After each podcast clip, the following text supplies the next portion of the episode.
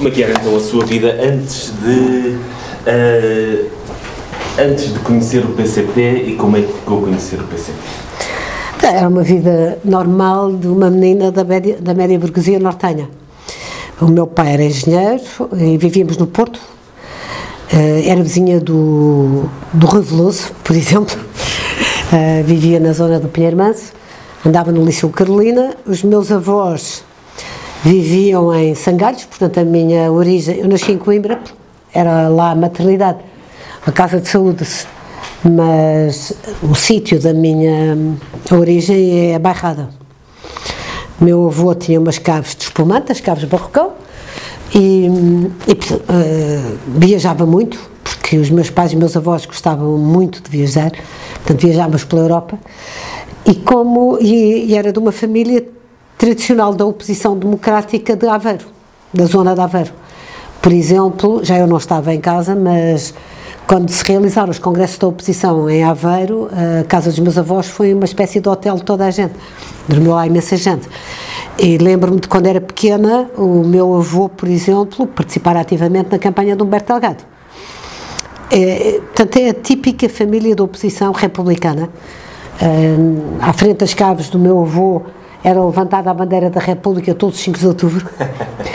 e, e lembro-me de ir lá a banda de, mais republicana da zona uh, tocar a Maria da Fonte. Portanto, é, digamos, é uma tradição, mas eram várias famílias. Uh, já nessa altura, já nessa altura. Sim.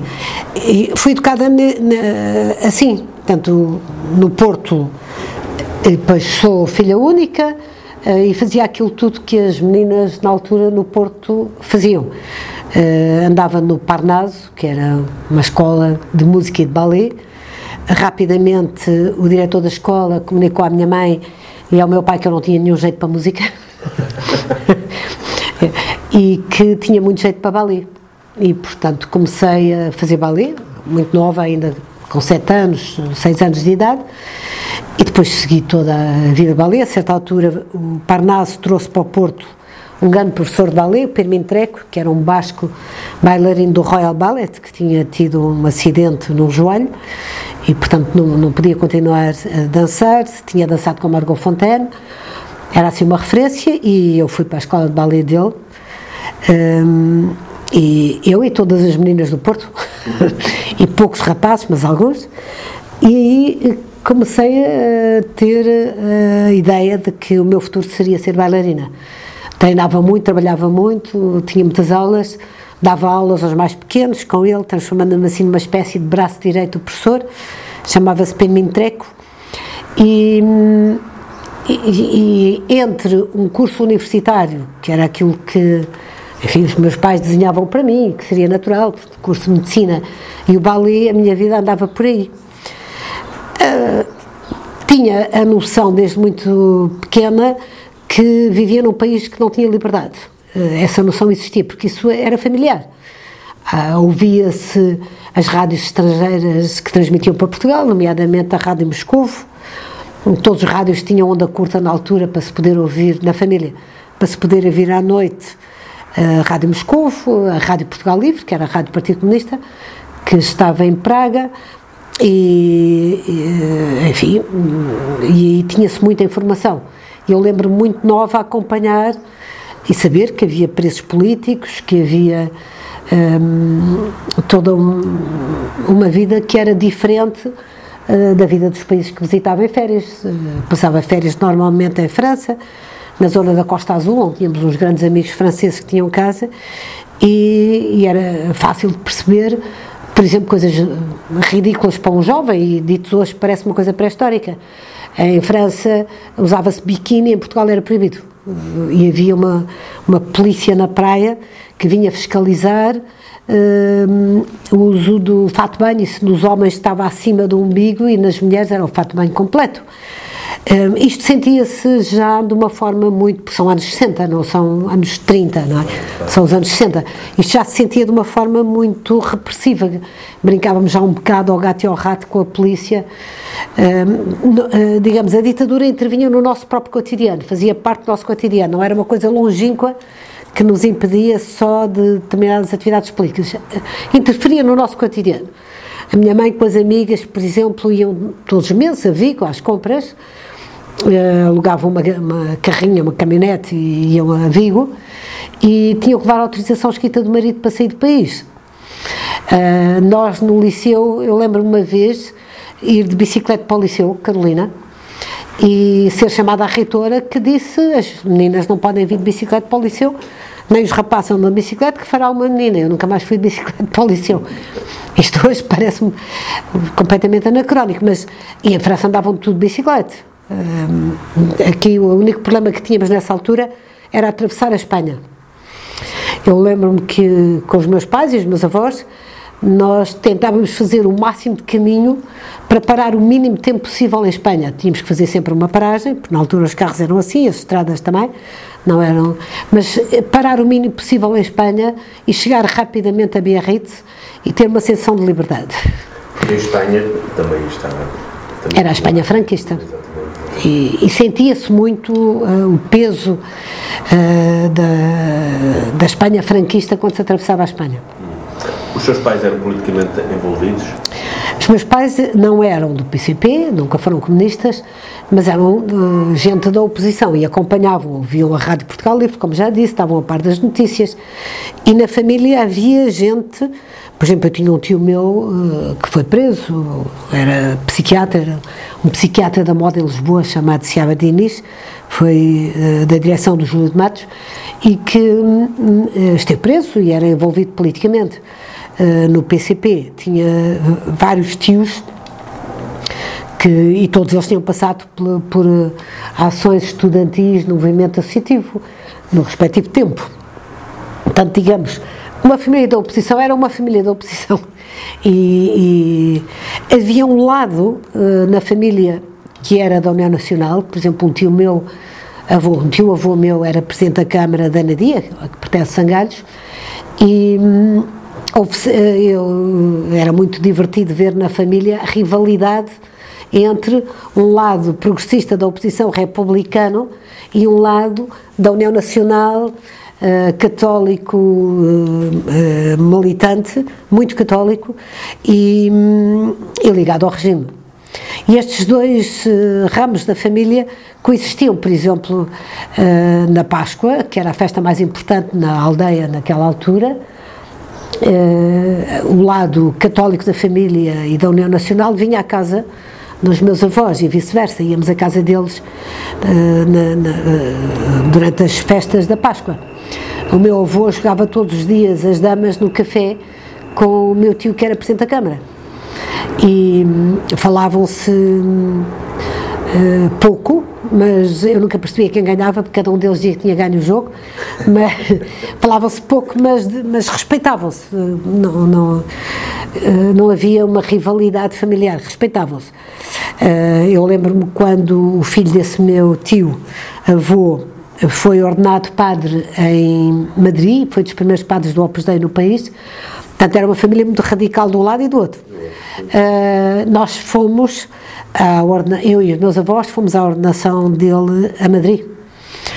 Portanto, era uma, uma família que se respeitava nesta, cada um nas suas linhas, bastante uh, radicalizadas de um lado e do outro, mas com respeito mútuo ao longo de toda a minha vida foi assim. A oposição ao regime estava muito concentrada nas famílias de classe mais alta, na, na burguesia, mais do que isso. Acha que é por poderem viajar, enquanto as classes mais baixas não conheciam outra realidade? Ou o que é que era? Havia diferenças regionais, portanto, no Norte era assim. Eh, no Norte era assim, eh, no Norte o Partido Comunista e a oposição penetravam muito pouco. Eh, no Sul não era bem assim, havia uma tradição que vinha desde os anarcossindicalistas até ao Partido Comunista, já vinha do início do século XX e já dos finais do século XIX, uma grande tradição operária e de lutas operárias, com uh, grandes radicalismos e com grandes guerras entre eles. Havia, digamos, zonas, na Marinha Grande também, era uma zona operária evidente e uh, passavam a vida a aprender verdadeiros operários. Nós, nas universidades, só conhecíamos os os operários dos livros. e teóricos, não é? Uh, ou talvez de empregados da família. Portanto, mas era uma coisa muito teórica. Há uma, uma frase conhecida dos anos 60 que eu acho muito divertido, porque dizia os filhos da burguesia, um, em nome da classe operária, batiam na polícia que eram filhos, eles sim, de trabalhadores. Portanto, uh, é, os anos 60, uh, nesta altura, portanto 65, 66, 67, são anos em que as universidades abrem muito, há uma grande democratização do ensino um, e, portanto, começam a chegar à universidade não só os filhos das, das famílias tradicionais, mas abre-se a um grande número de jovens que vinham dos mais variados meios e da pequena burguesia urbana, chegam, começam a chegar à universidade. E isso vem mudar uh, as universidades. Uh, passam a ser e, e tem, há um outro fator que, é, ao mesmo tempo, que é as universidades abrem-se e, e entra muito mais estudantes, portanto há uma, no final do regime, ainda com Salazar, no início de Marcelo Caetano, há uma grande entrada de gente, de classes, filhos de classes, não direi de classe operária, não, mas de classes da pequena burguesia urbana, isso que chegam à universidade e que vêm criar uma outra mentalidade na própria universidade e vêm contestar algumas das coisas, embora tenha havido, havia uma diferença entre as escolas técnicas e os liceus, essa diferença era nítida. Uh, os filhos de alguns iam para as escolas técnicas, os filhos, por exemplo, do, do, do, da minha família e dos amigos da família iam para o liceu. Era desvalorizado, nem sequer faziam exames às escolas técnicas. Nós tínhamos que fazer dois exames de admissão, nem sequer se faziam, faziam-se logo exames ao liceu e do liceu o exame de aptidão à universidade. Portanto, era uma sociedade muito estratificada, mas que começou a diluir fronteiras. Isso repercutiu-se no próprio movimento estudantil, no movimento associativo. Portanto, tinha aquilo, apesar de viver no Estado, não tinha uma vida relativamente confortável em relação a, a, ao resto da população. Claro que sim. Viajava? Claro que sim. Eh, uma vida. Eh, viajava, tínhamos carro, tínhamos. passava férias no estrangeiro e em Sangalhos, na, na Coria, na piscina, no Palace da Coria, onde o meu pai jogava ténis e o meu tio também, eh, torneios de ténis, coisas que faziam parte de, de uma vida simpática e e de uma vida privilegiada, sem dúvida. Um, isso também criou em mim, porque havia ali uma contradição entre uma família da oposição e, que tinha um, um respeito por um, princípios que, de defesa dos trabalhadores e dos seus direitos e a realidade que eu via na, na aldeia, onde as cabos e o meu avô uh, e a minha avó viviam. Um, era muito brutal uh, nos anos 60. As minhas amigas da aldeia, com quem eu brincava, não tinham sapatos, andavam descalças. Uh, não tinham, iam à escola, mas não tinham água corrente em casa, ninguém tinha água corrente, era água. O meu avô instalou uma fonte pública na, na horta da casa onde toda a gente vinha buscar água lá na terra, mas era água com cantas que levavam à cabeça e uma coisa pesadíssima e difícil de, de ver. Não havia. Os serviços de saúde eram terríveis, portanto, o carro do meu avô funcionava muito e eu via isso como ambulância. Quando havia alguém que adoecia, uh, lá ia o meu avô levá-lo no, no, no, nosso carro, no carro dele, até ao hospital, que era um hospital uh, muito pobre, da Misericórdia, onde o médico, que era um João Semana, era um médico fantástico. Um, eh, atendia toda a gente a qualquer hora, mas porque era um médico fantástico. Portanto, havia, digamos, isso criava uma sensação uh, de, de, grande injustiça, porque é que eu tinha aquela vida e as minhas amigas tinham uma vida em casa, que me lembro, uh, onde faltava tudo. E depois começou a haver uma um, forte imigração. Aliás, aquela zona é toda uma zona sempre de imigração. Nessa altura começou a haver uma fortíssima imigração para a França. Então havia um contraste enorme. As pessoas juntavam dinheiro, tudo o que tinham, e atravessavam a, a fronteira a pé, como hoje atravessam os refugiados e os imigrantes que tentam chegar à Europa, pagando a, a, pessoas que lhes atravessavam para lá de lá e depois iam até Paris sem saber uma palavra de português, instalavam-se, trabalhavam naquilo que os franceses não queriam trabalhar e regressavam com uma vida melhor e faziam uma boa casa. Aliás, é muito curioso porque na zona, por exemplo, da Aveiro, que foi uma zona primeiro de imigração uh, para o Brasil, para a Venezuela, depois de imigração para os Estados Unidos, portanto, e as casas que os imigrantes vão construindo, vê-se logo pela, pela, pela arquitetura. Há imensos solares brasileiros lindíssimos do início do século XX. Depois há muitas casas que têm o ar de quem imigrou para a África, por exemplo. Depois há as casas dos imigrantes franceses, mais conhecidas por maisons. E, portanto, isso vai acompanhando porque os portugueses vão procurando melhorar a sua vida. Mas isso também criava, criou em mim uma sensação de injustiça muito grande. Estas pessoas não tinham férias, não tinham, eh, não tinham carro, não tinham dificilmente podiam pôr os filhos nas escolas e eram quase todos analfabetos. Portanto, há uma sensação de injustiça que nos levava e que levou muita gente da minha geração uh, à oposição e ao PCP e a, aos PCPs MLs e a, enfim, a entrar com toda a força e a energia que tinham e toda a alma uh, para tentar mudar o país, porque sabíamos que já havia sítios onde não era assim, que quando se viajava via-se bem. As aldeias francesas não tinham nada a ver com uma aldeia portuguesa ou com uma aldeia espanhola. O que é que acha que influenciou mais o convívio com as aldeias, com as pessoas das aldeias em Portugal, ou o facto de poder ter viajado e conhecer outras As duas coisas. As duas coisas são inseparáveis. Uma aldeia em França era uma coisa bonita de ver, simpática. Claro que havia os HLMs, onde viviam os imigrantes e não sei o quê, aqueles bairros sociais, mas aí eu não ia, quer dizer, ia, mas as aldeias da Costa Azul, de Biarritz, aquela zona toda do sul de França, eram aldeias lindíssimas. Atravessava-se para a Espanha, era uma coisa horrorosa, uma tristeza. Faltava tudo a Espanha na altura, como cá. Eu lembro uma vez que os meus avós uh, estar no, no Jardim Zoológico de, de Barcelona e eu tinha um quadradinho de açúcar e estavam aquelas coisas dos macacos e não sei quê, e eu dei um açúcar, um quadradinho de açúcar ao macaco e fui repreendida pelas pessoas que estavam a dizer o açúcar não se dá aos macacos, faz-nos falta a nós. Portanto, eh, isto em Barcelona, não é? Eh, era uma zona e muito pobre, e a Espanha via-se que era muito pobre, via-se burros pela, pelas estradas fora, comprava-se comida à beira da estrada, e Portugal era igual, quer dizer, atravessávamos a zona onde a minha avó tinha nascido, a minha avó era de Sabugal, uma altura fomos lá e tínhamos na família uma, uma relote, e eh, aliás era muito moda na altura o campismo entre a oposição. Eh, o Clube Nacional de Campismo era uma coisa eh, muito típica de gente da oposição. Foi o Leão de Castro, o editor da Europa América e fundador, foi muitos anos presidente da, da fundação da, da, do Clube Nacional de Campismo, porque era uma ligação à natureza, a, a, a tudo aquilo que era desprezado por, por, por, por um regime que, que, nos metia numa situação de ditadura, nos fazia viver numa ditadura.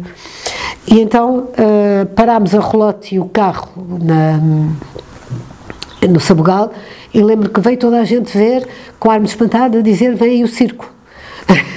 Quando já havia uh, parques de campismo, na altura fantásticos, pela Europa inteira, e o campismo era uma maneira de viver com a natureza. E, e quem não tinha segunda casa ou queria viajar, era uma forma muito simpática de, de viajar. Depois tomou conhecimento do, do partido. Já, já vamos lá, mas porquê é que se chamava o partido? É uma. Porque nos regimes comunistas só há um partido, que é o partido. Eh, é o contrário de, uma, de um regime pluripartidário, tem que se dizer a seguir qual é o partido a que se pertence. E essa linguagem manteve-se muito tempo, mesmo muitos anos depois de 25 de Abril, até os jornalistas muitas vezes dizem o partido, e toda a gente sabe quando é o partido, é o Partido Comunista. Não há nada de mais totalitário e antidemocrático do que a, o nome o partido. E, e, nessa altura achavam que era por isso ou achavam que era por outro motivo qualquer que lhe chamavam? Não, claro que na altura não. Na altura era o partido, aliás, porque era o único que existia na, na oposição, organizado, o Partido Socialista bem mais tarde, uh, organizado e ao qual se podia pertencer. Portanto, quando se ao partido, era o Partido Comunista, obviamente. Uh, e o ser totalitário não incomodava nada na época. Quem tinha um sonho de, de justiça social e de, de, de, lutar contra o regime e procurava o Partido Comunista, procurava o partido. E como é que tomou conhecimento do partido? Como é que chegou ao partido? Eu, desde pequena que eu ouvia falar no, no, no Partido Comunista, aliás, em Portugal ouvia-se muitas vezes falar do Partido Comunista porque uh, se procurava meter medo no, com o Partido Comunista. O comunismo era uh, o grande terror uh, e sabia-se que a PIDE andava atrás dos comunistas. Isso era uma coisa sabida pela gente do regime e pela gente da oposição. Portanto, eu sempre ouvi falar e sempre me avisaram que, que era perigoso qualquer aproximação ao Partido Comunista o que dava qualquer jovem eh, imediatamente tivesse vontade de entrar para o Partido Comunista. Portanto, eh, nessa altura, toda a gente conhecia, toda a gente devia falar no Partido Comunista, porque o próprio regime, os jornais, etc., não paravam de fazer propaganda ao Partido Comunista com ameaças. E percebia-se que era a oposição a sério ao, ao, ao regime salazarista. Na altura, Salazar eh, ainda estava bem vivo. E eu lembro-me que, por exemplo, na minha família, e eu acho que isto era muito comum a muita gente, uh, se sonhar com o fim do regime e se, e se dizia este ano Salazar cai, é só mais um empurrãozinho do Partido Comunista. E havia uma. E também se sabia que os que estavam presos em Caxias ou em Peniche eram os comunistas. Havia notícias disso e, portanto, uh, era natural que a primeira coisa que uma pessoa um jovem estudante quisesse fazer quando quisesse entrar numa luta contra o regime eh, fosse encontrar o Partido Comunista.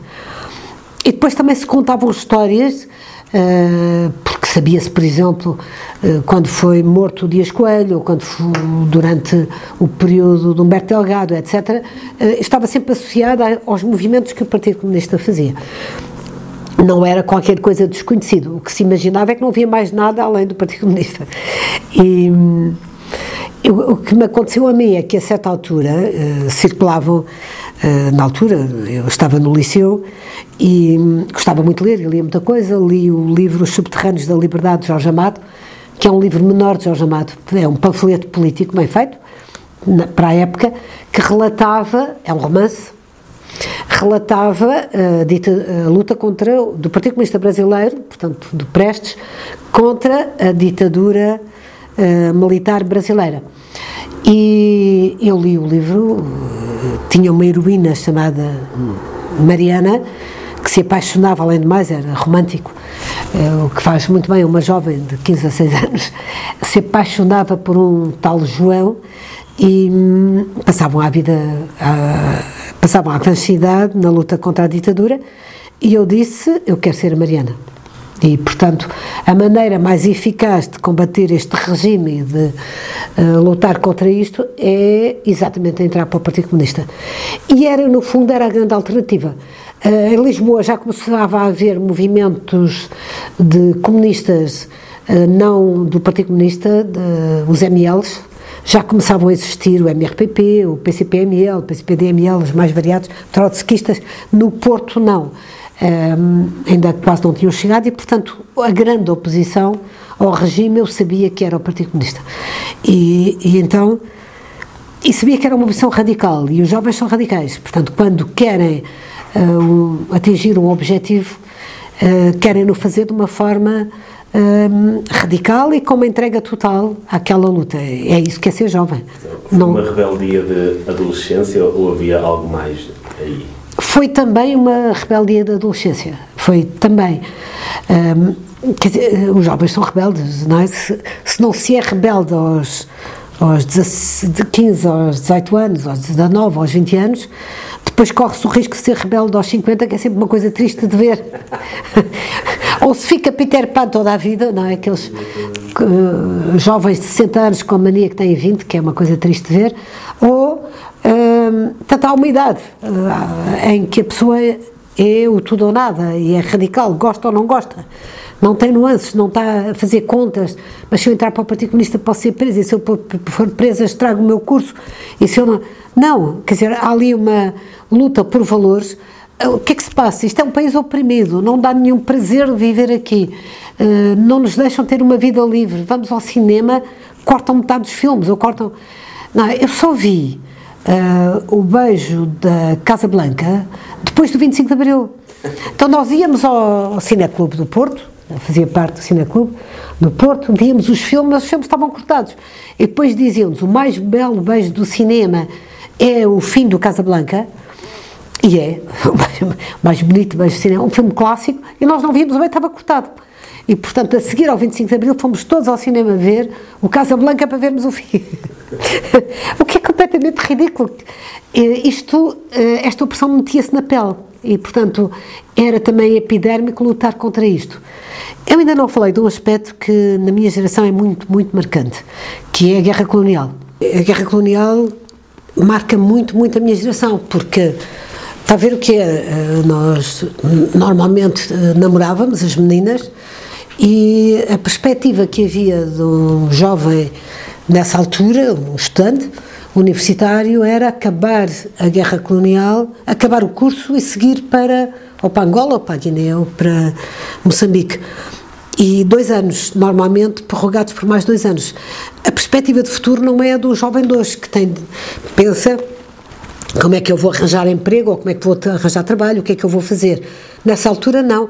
É como é que eu vou aguentar quatro anos uh, numa guerra uh, sem sentido nenhum, quer dizer, em África, e uh, caso antes, e depois caso antes fica cá a minha mulher e eu vou para lá, caso-me depois, portanto tinha aqui uma perspectiva terrível de futuro que nos barrava completamente a perspectiva de futuro e que só punha duas hipóteses, ou fazer o curso e seguir para o estrangeiro, para a França, normalmente, e aí já não eram imigrantes, aí eram exilados, e é por isso que eu hoje faço muita diferença entre imigrantes e exilados, há duas coisas.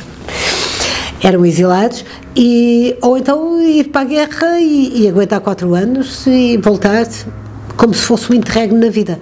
Isto era uma coisa dramática. Isso devia ser particularmente dramático para aqueles que tinham uma vida hum, de classe média, média alta aqui, eles sentiam mais a diferença? Não, na média baixa também, porque os pais faziam um grande sacrifício para os filhos tirarem um curso, para estudarem, para tirar um curso. Uh, poupavam muito e era muito caro e depois não viam o sucesso do filho, nem, uh, digamos, nem monetariamente nenhuma acontecer nada, a não ser continuar despesas e a tristeza da guerra. E muitos não voltavam? Muitos não voltavam e quando voltavam, voltavam doentes e voltavam em situações nada recomendáveis. Eu ainda recentemente visitei uma capela ali ao pé de Almeirim, que está cheia de ex-votos de mães e de namoradas jovens, eh, vale a pena visitar, aliás, e ver, são centenas de promessas e não sei o quê, para o caso de uh, quando eles partiram para poderem voltar. Era um país uh, muito triste e para nós era uma tristeza imensa saber que, não era o meu caso porque era rapariga, mas saber que todos os meus amigos tinham como perspectiva quatro anos de guerra colonial. Isto é uma coisa terrível. Isso também ajudou a alimentar a oposição e a vontade de fazer parte da oposição? Isso, a guerra colonial ajudou muito a aumentar a oposição e a fazer a oposição. Primeiro porque, quer dizer, a nossa perspectiva era esta. E depois porque tínhamos o sonho, e eu tinha nessa altura também, o sonho de que as antigas colónias portuguesas, Angola, Guiné e Moçambique, teriam uma vida bem melhor independentes. Apesar de, da cor da pele, que na altura era um tema muito forte hum, na, na juventude, porque havia uh, problemas muito sérios da apartheid, não só uh, em África, mas mesmo nos Estados Unidos. E, portanto, isso chegava-nos por notícias uh, diárias. E uma pessoa ser discriminada porque era preta, porque era amarela, porque era branca, é uma coisa terrível para um jovem. O jovem não aceita isso. Os jovens são, por princípio, uh, tem uma grande perspectiva igualitária, não tem os preconceitos que depois, em muitos casos, adultos vêm a ter, e nessa altura muitos adultos tinham. Não, os jovens são, têm sempre uma perspectiva de respeito pelo próximo e de igualdade com os miúdos com quem brincam na rua. E, portanto, isso criava uma situação também de injustiça e que o futuro seria melhor para esses povos e para esses países porque acabaria o apartheid, o racismo e eles próprios tomariam conta do seu futuro. É nessa altura, por exemplo, que o Papa Paulo VI recebe os movimentos de libertação e que muitos dos estudantes de, que estavam em Angola ou em Moçambique, sobretudo a Guiné menos, eh, alguns eh, vinham estudar para Portugal e entravam na universidade eh, sendo privilegiados como tal nessa altura, não é? Muitos, jovens então eh, estavam um pouco do lado da luta dos colonizados, é? eram obrigados a ir para uma guerra que não qual até apoiavam o, outro lado.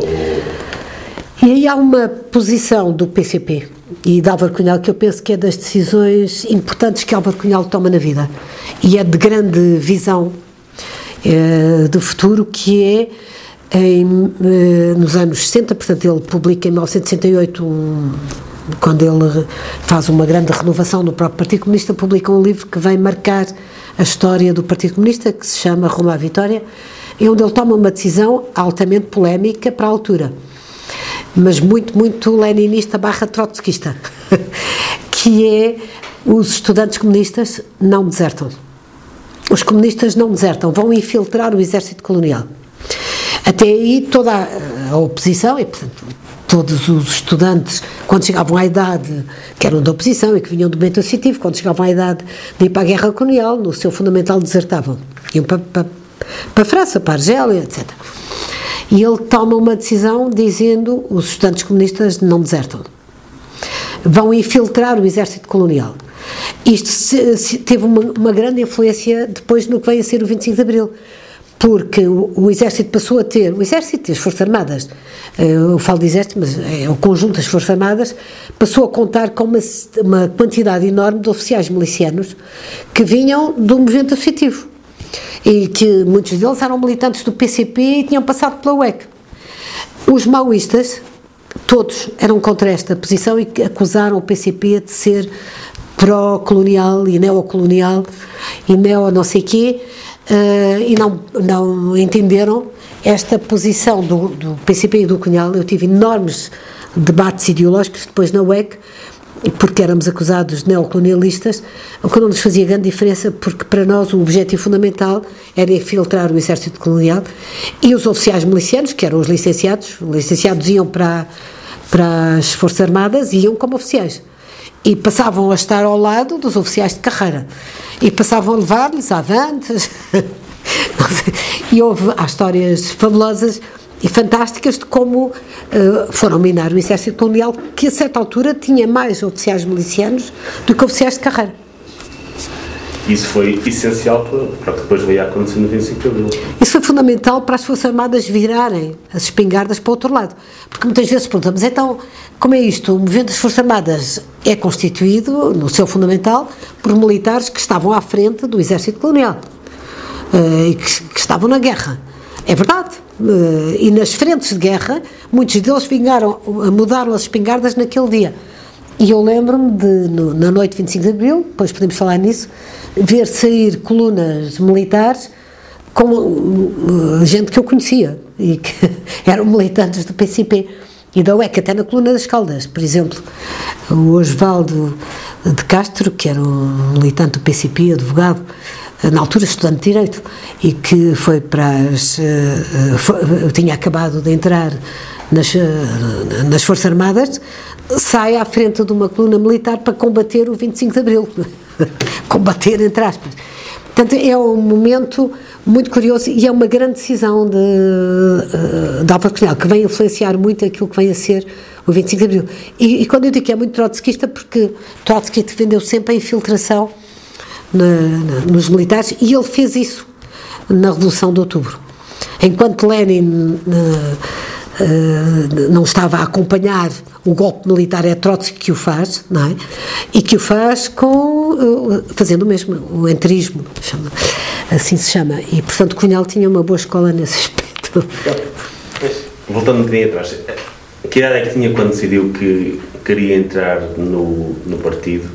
E Tinha 15 anos. Como é que lhe veio essa ideia à cabeça? Portanto, li os Subterrâneos da Liberdade, tinha aquela experiência familiar, uh, comecei a ser um bocadinho mais radical do que o bom senso dos adultos da minha família. e, portanto, disse: não, isto só vai mesmo Uh, só se mudou o regime mesmo a sério porque todos os natais, lembro-me sempre quando nos juntávamos no Natal e na Páscoa em casa dos meus avós e a família era grande era muita, se dizia este ano cai o regime, é garantido, eu tenho informações que o Salazar não aguenta e isto era assim desde o fim da guerra, não é? Eu não assisti a essa altura, mas desde que eu me lembrava dos natais, era aquele ano que ia acontecer o fim do regime e por A mais B era científico e nunca acontecia. E, portanto, isso também levou uma radicalização da minha parte e de, de muitos uh, da minha idade que passavam assim diretamente para uma posição que nos garantisse que era mais firme e mais seguro que se chegava ao fim do regime de Salazar, que parecia que não tinha fim, havia imensas anedotas, imensas histórias sobre a imortalidade do Salazar, não morria, não, não acontecia nada, portanto continuava o regime a sobreviver, apesar do nosso esforço para acabar com ele imagino que não era só ir a um guichê e pedir uma ficha de inscrição para se juntar no Partido Comunista, como é que... Não era, mas era quase. não era ir a um guichê, o Partido Comunista era clandestino, mas nos estudantes, hum, portanto, era só seguir as indicações daquilo que os adultos e os nossos pais diziam para não fazermos. e, portanto, chegava-se lá. Eu lembro-me dos meus pais dizerem Uh, que o movimento associativo era uma coisa perigosa, porque depois ia-se parar à cadeia, que não era uh, que havia cafés onde não se podia ir, por exemplo no Porto o, o Orfeu e o Piolho tinham uma fama, já se sabia que ali havia PIDs e havia comunistas.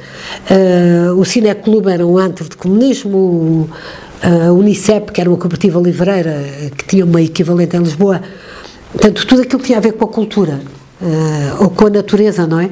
O Clube Montanhismo do Porto, que fazia caminhadas a pé eh, eram uh, comunistas, tudo aquilo que tinha má fama, uh, eu achei que por aí rapidamente estaria no Partido Comunista. E realmente aconteceu assim. No, fundo era só fazer o contrário do que os meus pais diziam para eu não fazer, para, garantir a minha segurança, não é? Não é não fossem da oposição, mas porque era perigoso e, era, e, e, e sabia que se ia ter à prisão. Um, e então foi isso que eu fiz. Eh, comecei a ir ao Piolho. Na altura, uma menina não ia ao café no Porto. Era, era um antro masculino, exceto as associativas. Portanto, já era um gesto subversivo entrar num café. Uh, Lembro-me de uma vez com uma amiga minha, minha vizinha, que queria ir comigo não sei onde, num sítio qualquer, e eu disse-lhe, que era minha colega no liceu, e eu disse, olha, encontramos-nos no café tal, e ela respondeu-me, no Café Dio, não me lembro qual era, e ela, que era perto do Carolina e do, do Manuel, e ela respondeu-me, uma menina não entra num café. E, portanto, as meninas não entravam no café, não ser educadas, mas uh, isso era logo uma, uma, coisa subversiva, irmos estar para um café iam os rapazes e estar com eles. Portanto, eu comecei a ir ao Orfeu, ao, ao, ao Piolho, uh, a manifestações que os estudantes faziam e foi muito rápido até que alguém deu por mim, na altura nos liceus do Porto não havia movimento associativo, um, só havia nas faculdades, eu estava no sexto ano do liceu, eh, mas alguém deu por mim e pouco tempo depois comecei a ser um, acompanhada, para depois vir a ser recrutada, pelo pai do atual Presidente da Câmara de Lisboa. Sério? Sim, é chamava-se Edgar, um, e não era Medina, Medina é da mãe, que fui eu que recrutei para o PCP. Portanto, há aqui uma. Sim, sim.